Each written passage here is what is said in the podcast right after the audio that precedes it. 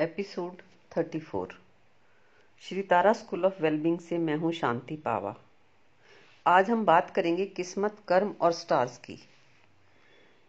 क्योंकि तुम खुद को अपनी परेशानियों का कारण नहीं देखते हो तो निश्चित तौर पर तुम अपनी परेशानियों का कारण दूसरों को या किस्मत को या फिर पिछले जन्म के कर्मों को या किसी अननोन पावर को या किसी की बददुआ को देखते हो।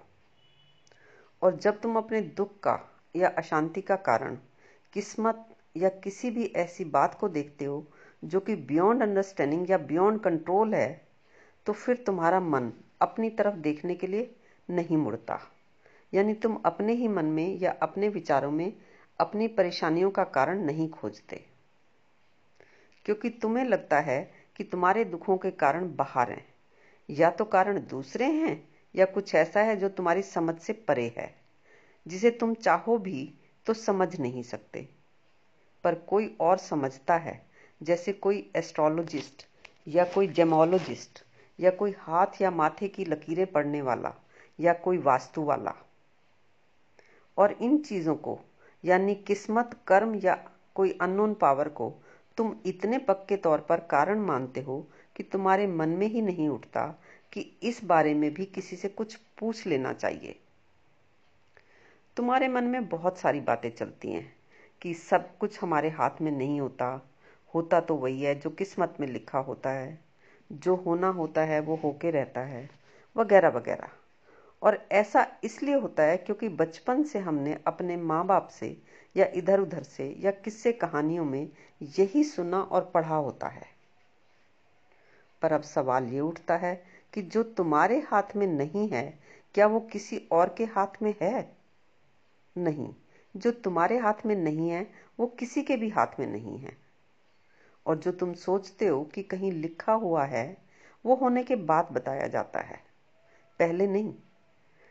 घटना होने के बाद ही तो कहा जाता है कि किस्मत में यही लिखा था।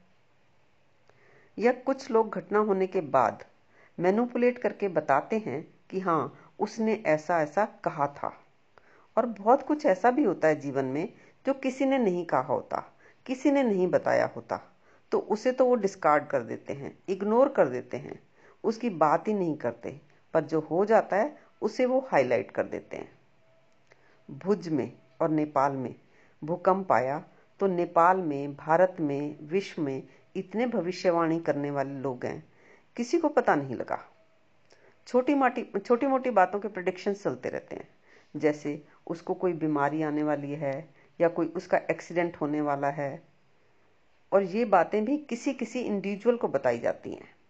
और उसके मन में पहले से ये समझ बनी हुई होती है कि कोई है जो जानता है कि क्या होने वाला है तो वो ऐसी बातों को अपने ऊपर ले लेता है। असल में बात है संयोग और संभावनाओं की, यानी चांस फैक्टर और पॉसिबिलिटीज की। जैसे कि एक छोटा सा एग्ज़ाम्पल है, तुम एक कांच के गिलास को नीचे गिराते हो। तो वो टूट जाता है। और तुम एक सिक्के को उछालते हो तो वो हेड या टेल किसी भी साइड पर गिर सकता है। पर वो किस साइड गिरेगा, ये किसी के हाथ में नहीं है।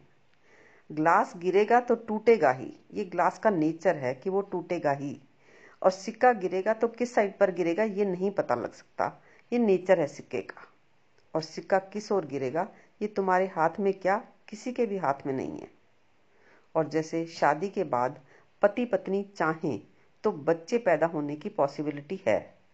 वो चाहे सौ में से अट्ठानवे या निन्यानवे कपल्स में ही पॉसिबिलिटी है। यानी सौ में से कोई एक या दो कपल्स ऐसे होते हैं जो चाहने पर भी कंसीव नहीं कर पाते। और ये पता नहीं लग सकता कि वो एक दो कपल्स कौन से होंगे। हालाँकि आजकल साइंस और टेक्नोलॉजी की हेल्प से काफ़ी अच्छे अच्छे इलाज और कई तरीके भी हैं जिनसे कंसीव करने में मदद मिलती है। लेकिन इसके बावजूद और सारे टेस्ट ठीक होने के बाद भी कभी कभी कंसेप्शन नहीं भी होता।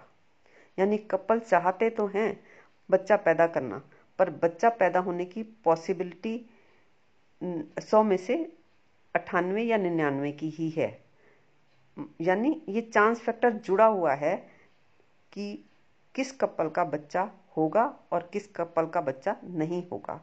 इसमें हम कुछ कर नहीं सकते।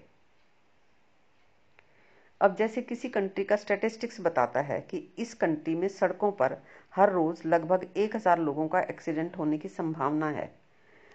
तो ये तो पता होता है कि आज दिन में लगभग एक हज़ार एक्सीडेंट्स होंगे, पर किसका होगा, किसका नहीं, इसका पता नहीं लगाया जा सकता। किसका होगा, किसका नहीं, ये सिर्फ़ संयोग की ही बात है, यानी चांस फैक्टर है। और कोई कहे कि मैं इस संयोग को प्रभावित कर सकता हूँ, यानी कोई कहे कि मैं तुम्हें एक्सीडेंट से या बीमारी से बचा सकता हूँ, ये मूर्ख बनाने वाली बात है। कोई कहे कि मैं तुम्हारी शादी जल्दी करवा सकता हूँ, या नौकरी जल्दी दिलवा सकता हूँ, या तुम्हारा अगर बच्चा नहीं हो रहा तो वो कहें कि मैं इसके उपाय बता सकता हूँ तो वो तुम्हें बेवकूफ़ी बना रहा होता है। ये किसी के हाथ में नहीं है। ये संयोग की ही बात है। ये तुम्हारे भी हाथ में नहीं है और ये किसी के भी हाथ में नहीं है। बहुत सारे कामों के साथ ये संयोग फैक्टर जुड़ा हुआ है। जैसे, तुम मंदिर जा रही थी और संयोग से तुम्हारे पास तुम्हारा भाई आ गया और वो भी तुम्हारे साथ मंदिर चला गया। वैसे वो मंदिर नहीं जाता, लेकिन संयोग ऐसा हुआ कि उसने तुम्हारे कहने से तुम्हारे साथ वो भी मंदिर चला गया। और संयोग से ही उसी दिन उसको किसी नौकरी का अच्छा ऑफ़र मिला और उसे वो नौकरी मिल गई। और फिर वो कहे कि मैं तुम्हारे साथ उस दिन मंदिर गया था ना, इसलिए मेरा ये काम हो गया। तो ये मन की नासमझी है, किसी की किसी संयोग को तुम किसी निश्चित बात से जोड़ दो।